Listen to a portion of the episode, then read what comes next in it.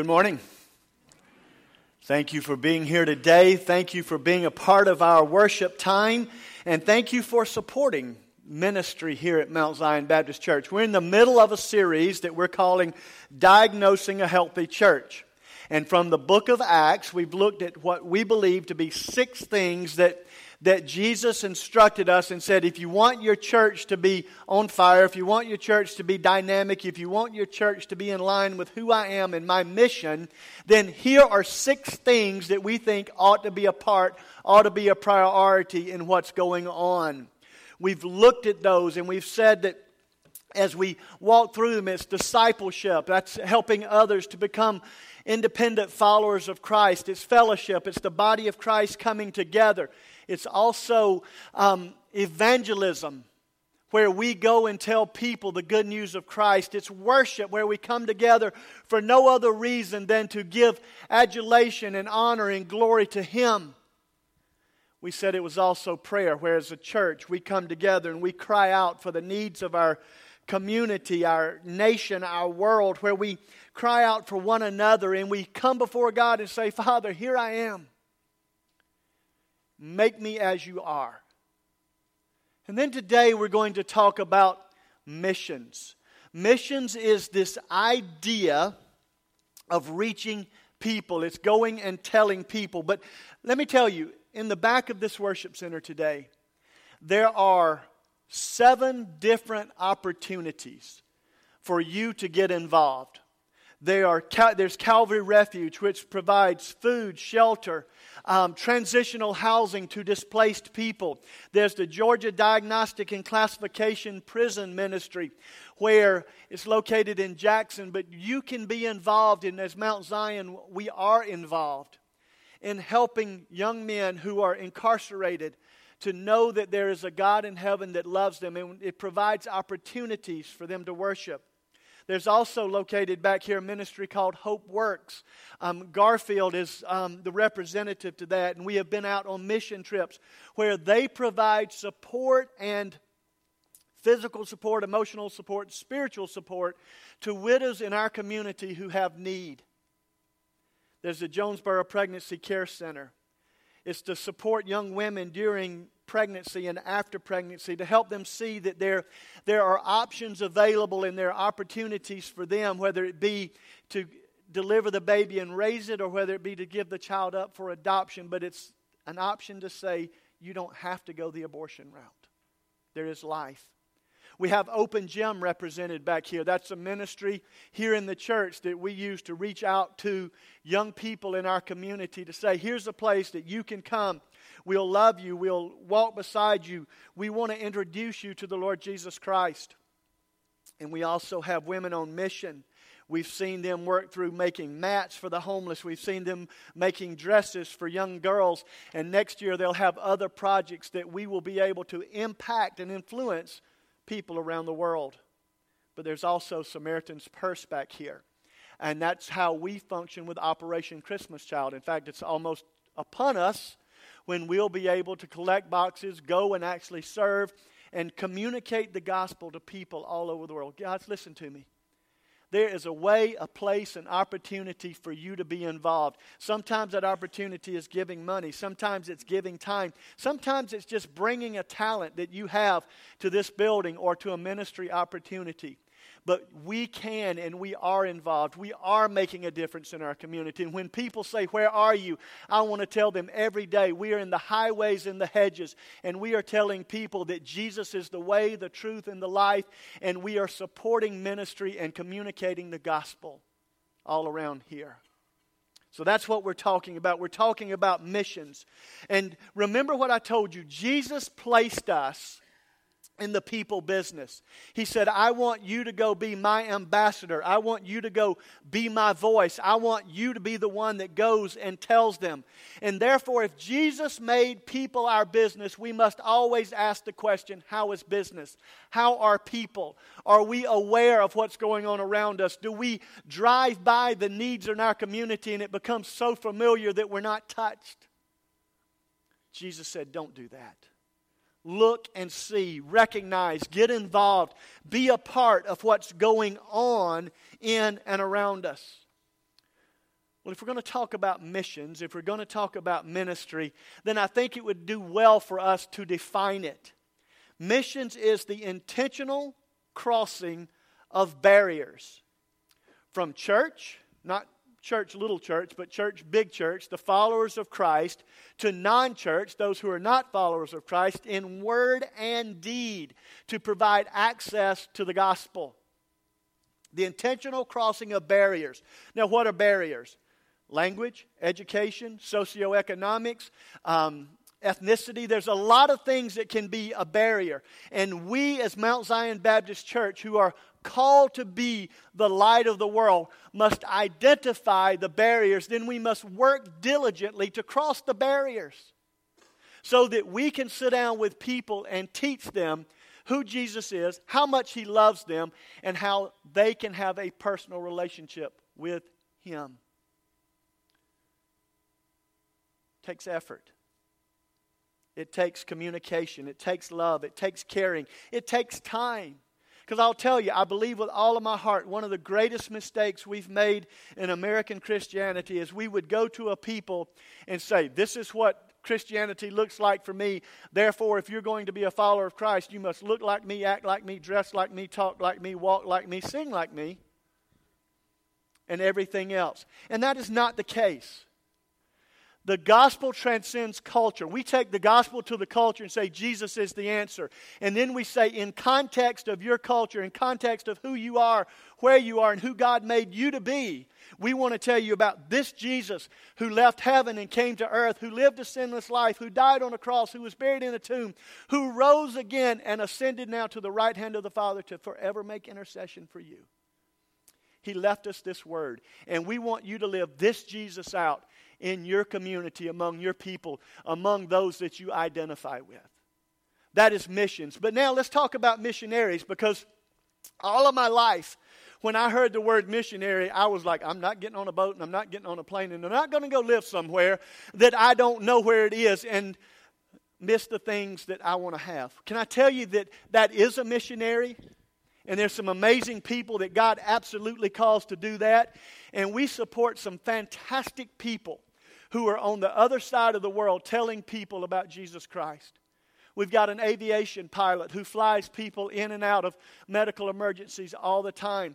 We've got a young couple who is living in Kenya working with the Maasai people who started out just trying to be able to say Jesus, and they've gone from saying Jesus to building a school, and gone from building a school to building a home uh, for children who are orphans, and now they are absolutely in the middle of involved involved in building a clinic so that people can have good medical care.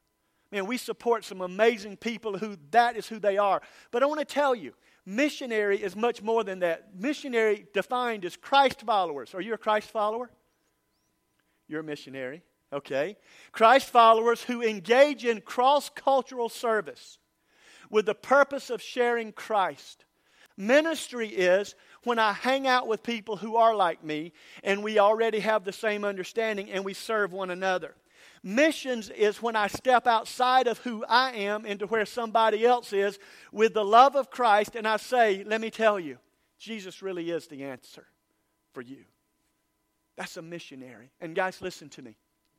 Every single one of us is called to be a missionary we would understand it as the priesthood of the believer, the one that we don't need a go between. We don't need somebody to communicate between us and God. And he, we know that He speaks to us. And as He speaks to us, He calls us to speak to other people.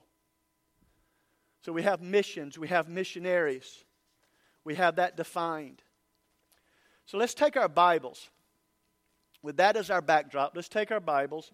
Let's turn this morning to the book of Philippians and look at what I absolutely believe to be the very best example. And that's Christ. Philippians chapter 2, verse 1. It'll be on the screen behind me. And if you want to follow along in your Bible, I'm in Philippians chapter 2, verse 1. Therefore, if you have any encouragement from being united with Christ, if any comfort from his love, if any common sharing in the Spirit, if any tenderness and compassion, then make my joy complete by being like minded, having the same love, being one in spirit and of one mind. You see what he called us to there? One in spirit and of the same mind. He didn't say act alike. He didn't say talk alike. He didn't say dress alike.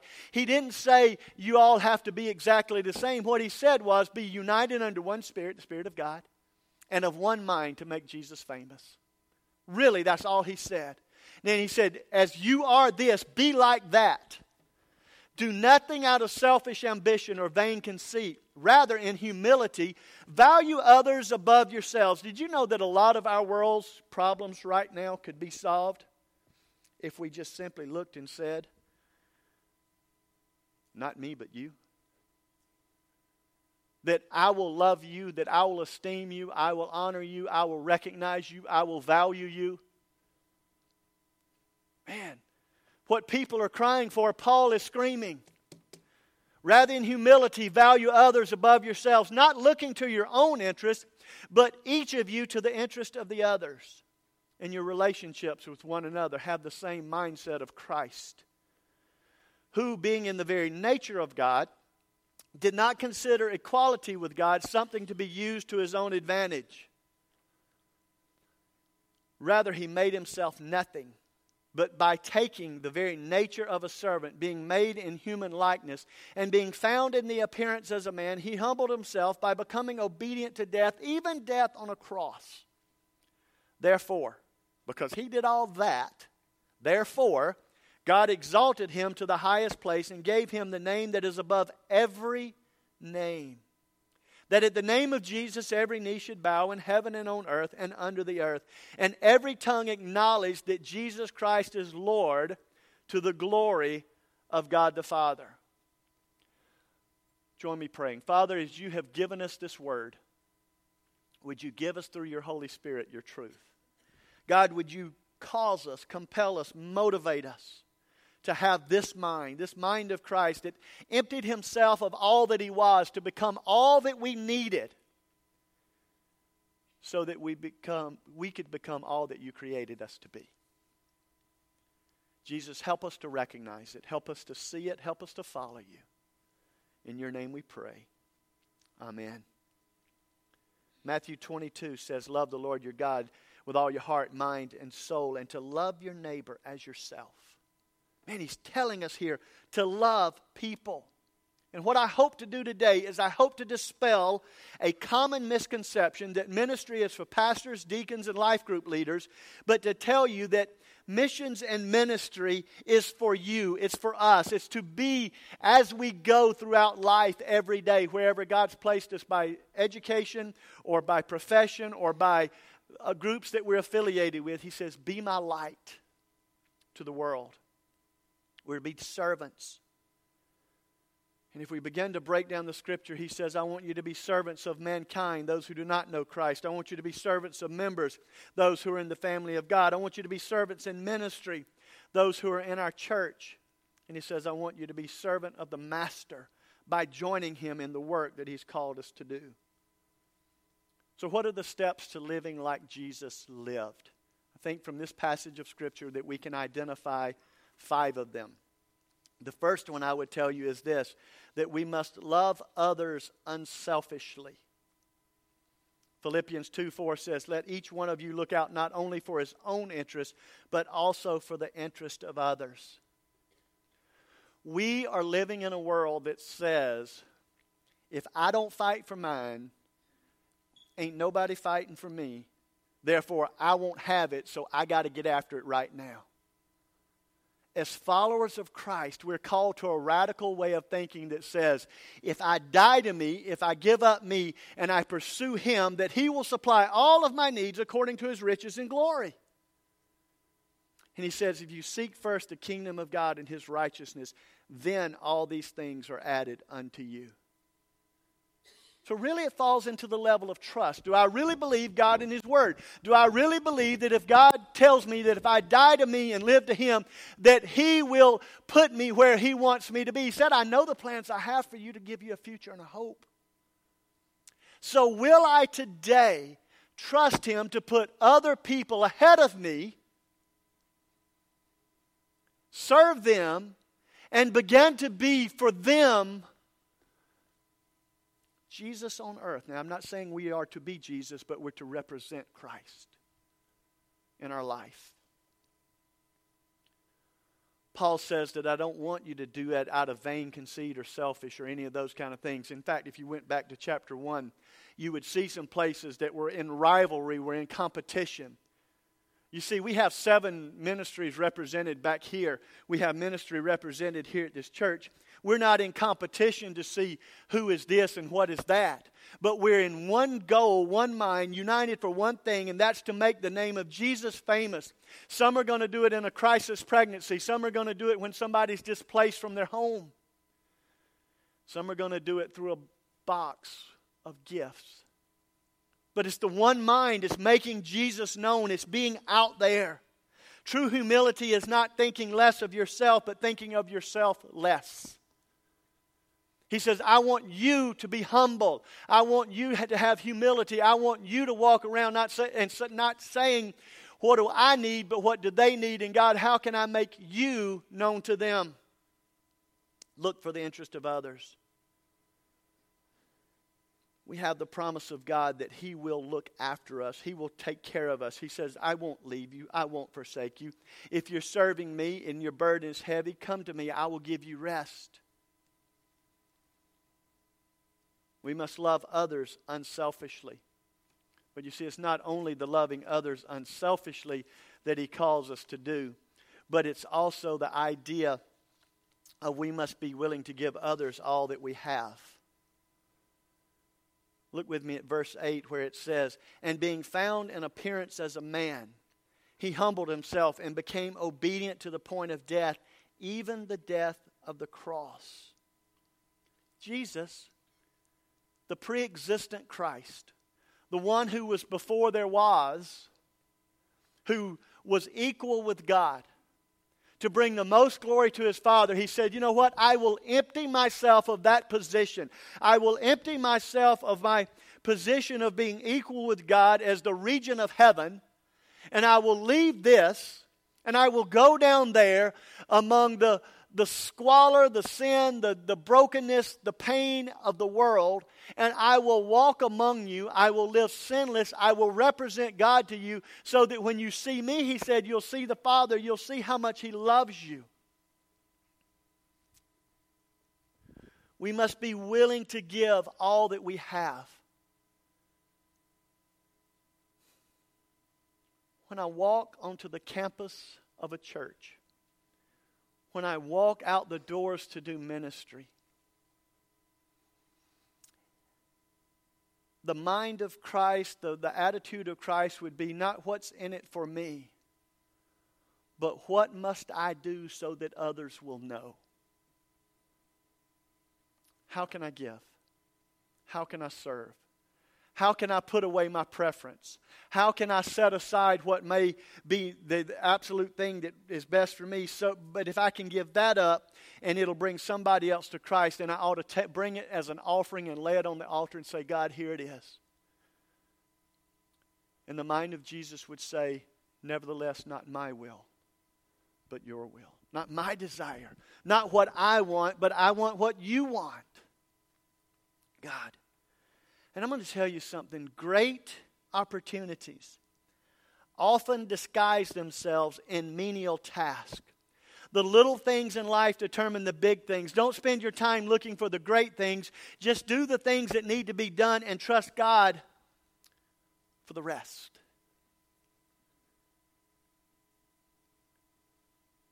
I had a conversation with someone here at the church the other day, and I simply said, Hey, will you run, go do that? I had my hands full. It wasn't that I didn't want to do it, but I was doing one thing and another thing needed to be done. And the person looked at me and said, Well, I would, but that's not my place. I was like, Woo wee! Shame on you. that's not my place. What is my place? Paul said, I have become all things to all men that by all means that I might save some. So my place is to do whatever it takes to make sure that it gets done. That means if I'm walking down the sidewalk and there's a piece of trash, I pick it up. That means if I see someone in need, I respond. That means if there's an opportunity, I'm available. God may not want me to be there but a second, but God, I'm available to you. We must be willing to give all that we have. Jesus paid the ultimate sacrifice so that we could have eternal life, a future with a purpose. But he also did the mundane things as well. You remember when he sat down with his disciples and he washed their feet? But he also stood in the temple. I mean, don't you know that just given preference, he would have rather been out in the street making the blind see and the lame walk and the deaf hear? Don't you think it would be a lot more fun to walk into the graveyard and holler, Lazarus, come out? And we got dead men walking? And when that's what it was the need, that's what he did. But when there were dirty feet, he got a towel. He gave all. We must give all that we have. I would say that it's not just we must be willing to give all that we have, but we must also focus on our call and not our position. Go back with me to verse 5. In your relationship with one another, have the mi- same mindset as Christ, who did not, who being in the very nature of God, did not consider equality with God something to be used for his own advantage. Rather, he made himself nothing by taking the very nature of a servant, being made in human likeness. Jesus is God. You don't need to mix that up, mingle that up, mess it up in any shape, form, or fashion. God the Father, God the Son, God the Holy Spirit, coexistent, co equal, all God but in his place in the Godhead, in the Trinity. God the Son, before the world, before the foundations of the world, it was predetermined that when man stepped away from God by sin, that he would step away from God to become a man, to become the sacrifice, so that we could have eternal life. Do you understand? He had absolutely the power to say no. He's God. He didn't have to. Nobody like twisted his arm and said, You got to get down there and you better do it right now. No. He willingly, and the scripture says, in the fullness of time, when that which was determined before the foundations of the world, when the moment was right, he entered the body of a virgin. He became man, and he was born. And he was born so that we could have life he abandoned his glory and he took the form of a bondservant. We are to love our neighbors as ourselves. We must do whatever it takes to serve them. Are we are we willing to do whatever it takes to reach our community? And I want to tell you the, the, the answer that flows off my tongue is yes. But then I start thinking, but what about, and what about, and what about, and what about, and what about? And it's those what abouts that we need to take and hand them to Christ as an offering and say, Jesus, I don't understand all the whatabouts, but I do understand your ultimate purpose was to see men and women and children come to you and acknowledge you as their Savior. I know that you came to heal the brokenhearted. I know by your stripes we are healed. And God, you have called me to be that ambassador. God, you've called me to be your hands, your feet. You've called me to be your voice. And so, God, whatever my what about is, I give it to you. And God, today I die to my what about.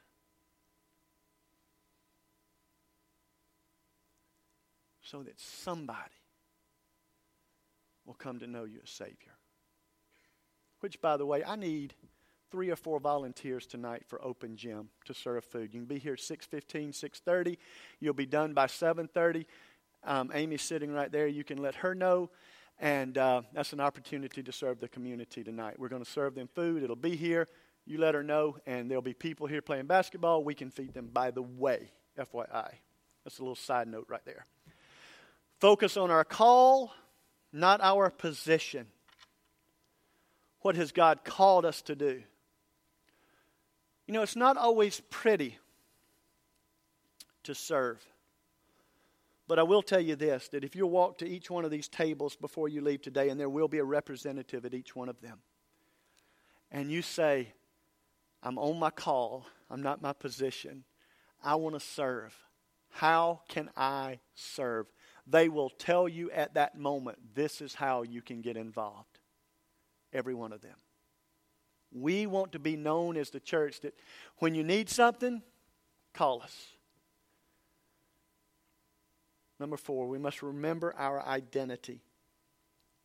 Philippians 2 6 says, Who being in the form of God did not consider it robbery to be equal with God, but made himself of no reputation. Jesus could do a task that was beneath him and take a position that was below him because he knew who he was in God. When I know who I am in Christ, when we know who we are in Him, we can take the most menial task and make it an absolute worship service to the glory of God the Father. Because we don't look and say, oh, look, there's him. He's picking up trash. No, I'm not a trash picker upper. I'm a servant of the Most High God. Doing whatever it takes for people to know that He is the way, the truth, and the life, and that no man comes to the Father but by Him. You hear me? We have volunteers that come every week and clean our church. And I want to tell you, I am so grateful because that saves about fifteen to twenty thousand dollars a year. Whatever it takes to be the voice to this community. We need to remember the identity we remember we're loved, accepted, affirmed by Him. We don't have to prove our worth and can willingly embrace opportunities of service that insecure people might reject. You see, when my identity is connected to Jesus,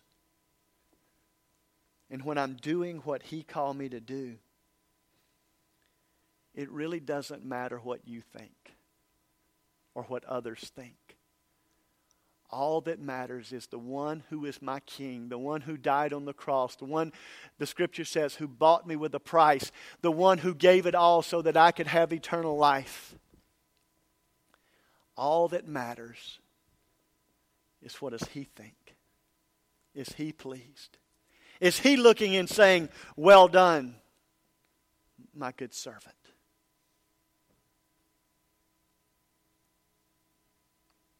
Will he say, I finished the race, I fought the fight?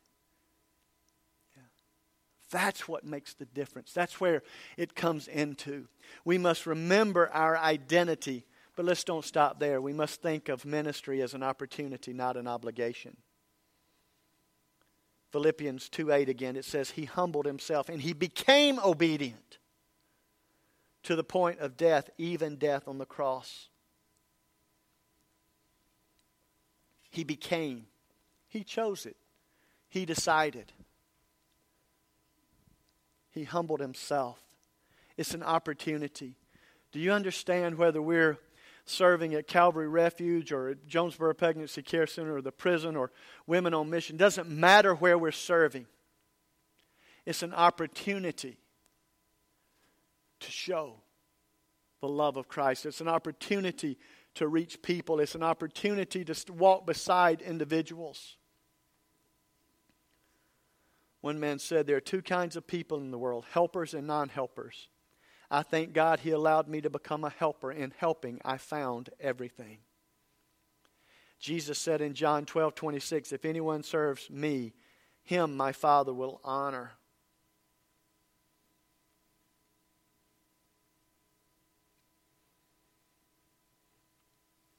Father, is there any other way? God said no. And Jesus said, Nevertheless, not my way, but your way, so that all men can be reconciled. I look sometimes and I see different ministries that are happening in and around here in Atlanta. And it looks posh, plush, rich, amazing. And I'm like, hey, God, if we could have some of that every once in a while, that'd be really cool.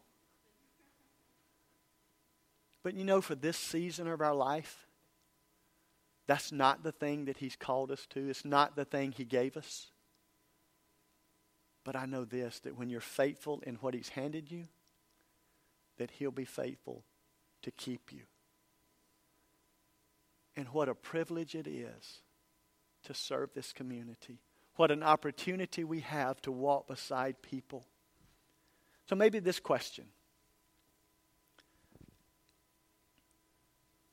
for you to answer on your outline or just in your head. My ministry inside the church is. What are you doing? God called you to be a part of this body of believers. He called you to be a part of this group of people known as Mount Zion Baptist Church. What is the ministry you have inside this church right now?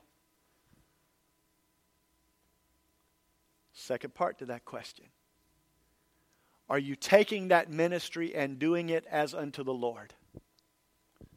If it was time for your annual review, would you be excited? Or would you be like, mm, can we postpone that one? Yeah. We are a volunteer organization with a high and mighty calling from God.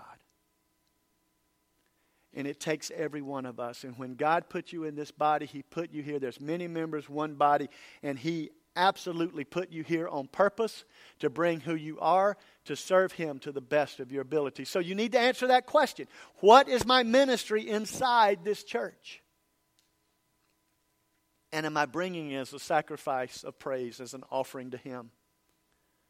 And then maybe the other question that we have to answer because He told us to be his people in the world, my mission outside the church is.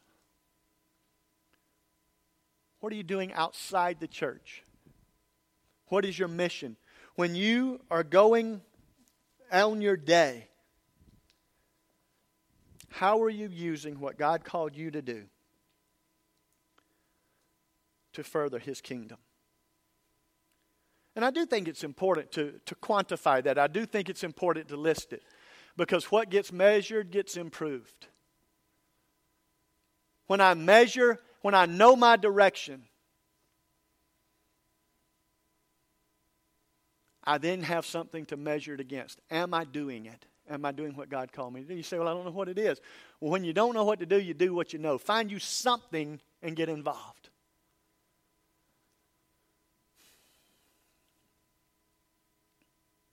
And I will tell you, anytime I hear a message like this, my response is Amen. That's what the church ought to be doing. But I realize that the call of God is not just Amen, but I'm in. I'm involved. I'm here. Amen. Yes, it's the truth but I'm in. I'm going to step across. I'm going to make the difference. You can count on me. I will be involved.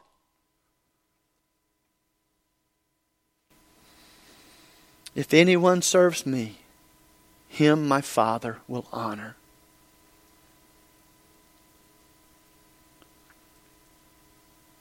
I, us, all of us, are confronted with an undeniable call a call to serve God,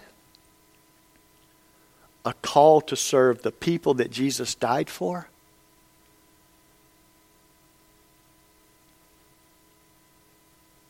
And I hope he never lets us forget it. Are you in? Thank you for listening to today's message. To learn more or to contribute through online giving, please visit www.mzbc.org. If you enjoyed this message and would like to hear more, simply click on the Sermons tab or subscribe to the Simple Truth podcast through iTunes. Thank you for supporting Mount Zion, where you are welcome, wanted, and needed.